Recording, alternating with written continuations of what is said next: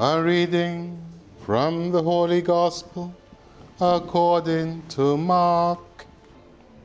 The scribes who had come down from Jerusalem were saying, Beelzebub is in him, and it is through the prince of devils that he casts devils out.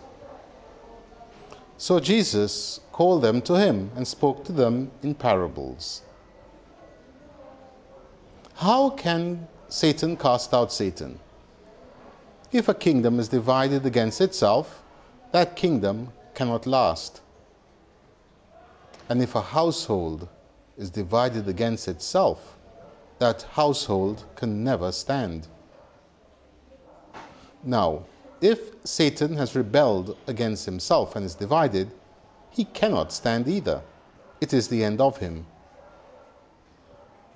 But no one can make his way into a strong man's house and burgle his property unless he has tied up the strong man first. Only then can he burgle his house. I tell you solemnly, all men's sins will be forgiven, and all their blasphemies. But let anyone blaspheme against the Holy Spirit, and he will never have forgiveness. He is guilty of an eternal sin.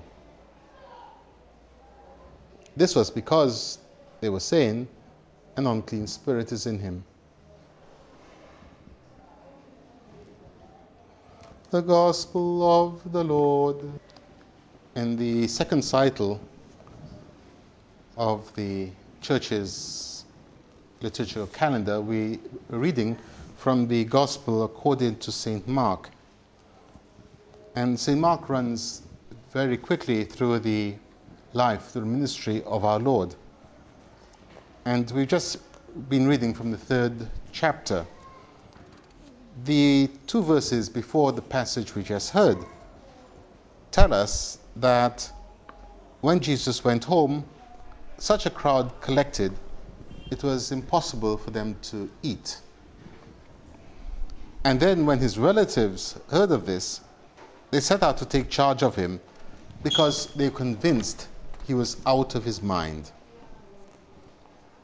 And then St. Mark continues when the scribes came up from Jerusalem, they said that Jesus was possessed. So there are two accusations against the Lord because of what he was saying and because of what he was doing. His wisdom baffled them, and those who were of weak intellect thought that he was mad. None of this makes sense. Those who, however, understood what he said but did not believe in him, and so were not weak in intellect, but malicious, evil hearted, they were saying that he was possessed by an evil spirit. And not even that. They said, in particular, he was possessed by Beelzebub. And Beelzebub was the god of Ekron, he was particularly known as a, a very dirty god. In fact, his other name was Lord of Flies. And the flies were the consequence of the blood sacrifices that were offered in his temple. So, as you can imagine, there were, wherever there's blood, there were flies, and um, his temple was not a very pleasant place to be. And then, on top of this, they didn't accuse our Lord of being just an ordinary magician. They didn't accuse him of being one of the lower orders of, of um, sorcerers, but they accused him of being in league with the prince of devils. It's through the prince of devils that he casts devils out. So we have these two accusations that our Lord is mad or he's possessed. Of course, if neither of these are true, then we have to take him at his word and believe that he is who he says he is. Those two accusations, which were leveled against the Lord, the head of the church, are also leveled against his body. And so the church is often accused of not understanding the age in which it lives. Not only this age, but right through its history, it's been accused of not being up to date. It's been charged, it's been uh, argued that the church should marry the spirit of the age. But this church has seen the demise of every spirit of every age so far, whether it be the Roman Empire, or the age of the barbarians, or the age of the Crusades, or the age of the national states, or the age of princes, or the age of despots. It doesn't matter. The church has still survived, all of them. And because Christ has given her a promise that the gates of hell will never prevail, the church will survive even this present age in which we live. So the church, and of course with it its visible head, is accused of not being up to date, being mad, of teaching doctrines that are unpalatable, unacceptable, ancient, medieval, and so on. The church also, as we know, has been called devilish. We know that the Pope has been accused of, of being the beast,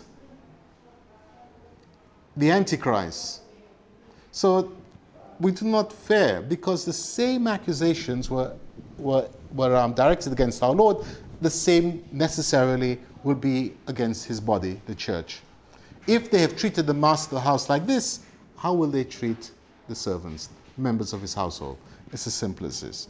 So the, the, the, um, the accusations and the, the um, insults leveled against us gives us reason to rejoice because we know that we are only experiencing what Christ himself experienced. So then, the, Lo- the Lord is accused of casting out devils through the prince of devils. So our Lord answers them.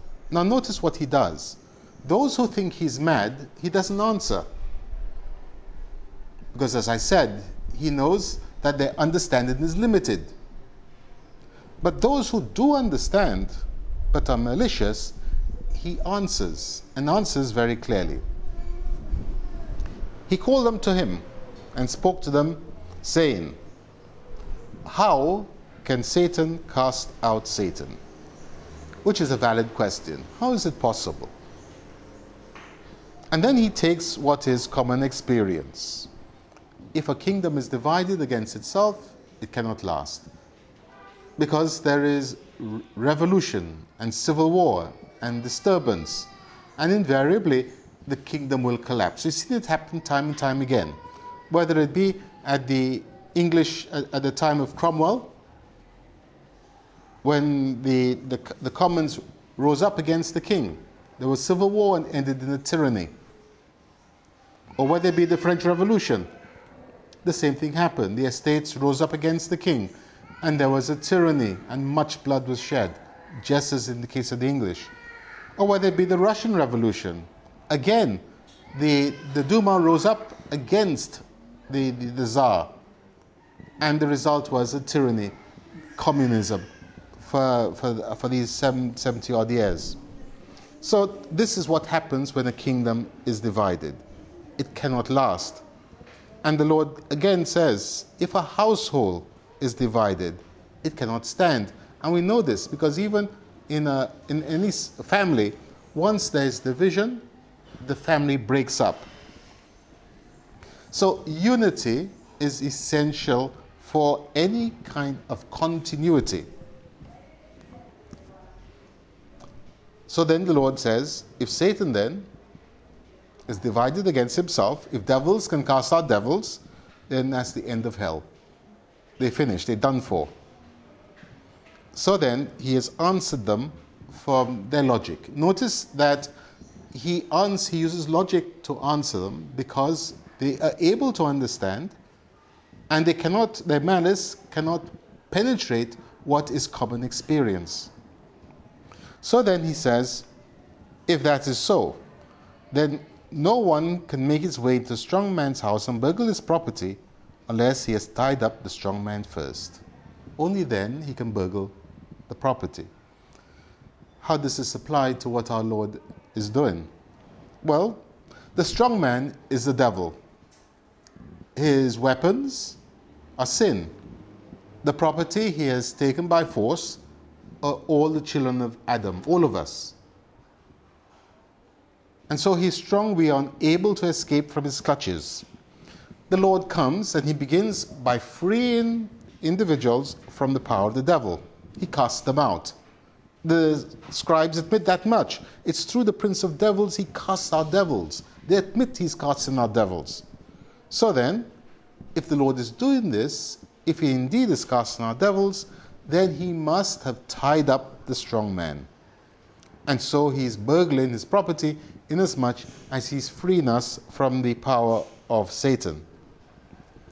And so, having answered their, their objection, having shown them what is actually happening, he now gives them the warning that if they continue, if they persevere in their evil mindedness, in their malicious minds, then what will happen? I tell you solemnly, all sins will be forgiven, all blasphemies will be forgiven. In other words, because Christ has tied up the strong man, he's able to forgive every sin. He's able to free all those, no matter what their offense, from the power of Satan. But he continues. But let anyone blaspheme against the Holy Spirit, he will never have forgiveness. He is guilty of an eternal sin. Well, why is this? Because the Holy Spirit is the means by which Christ exercises his power in this world. To blaspheme the Holy Spirit means essentially to deny the Holy Spirit um, access to our souls. It means that we want to continue to be enslaved by Satan. And one of the ways in which we um, blaspheme against the Holy Spirit is to resist the known truth, which is what the scribes were doing. They knew the truth, they knew that Christ was in fact casting out devils, but they refused to acknowledge that he did so through the Holy Spirit, and they attributed it to the evil power. And the same is happening today. When we take, for example, when we speak about the miracles the saints have performed, I'm sure you've heard, oh, yes, but they do it through the power of Satan. Or when we speak about the, the various miracles in the church, immediately attributed to Satan because they say the church is that of Satan. But that is blasphemy against the Holy Spirit if they know the truth. And of course, if they were Catholics or ex Catholics who say so, then most certainly they are in, in grave danger of eternal damnation. It is not that Christ cannot forgive the sin, it is not that the Holy Spirit is unable to, but rather the sinner is unwilling. The sinner does not want to receive forgiveness. That is the problem. We need to remember also that even our desire to repent is not ours.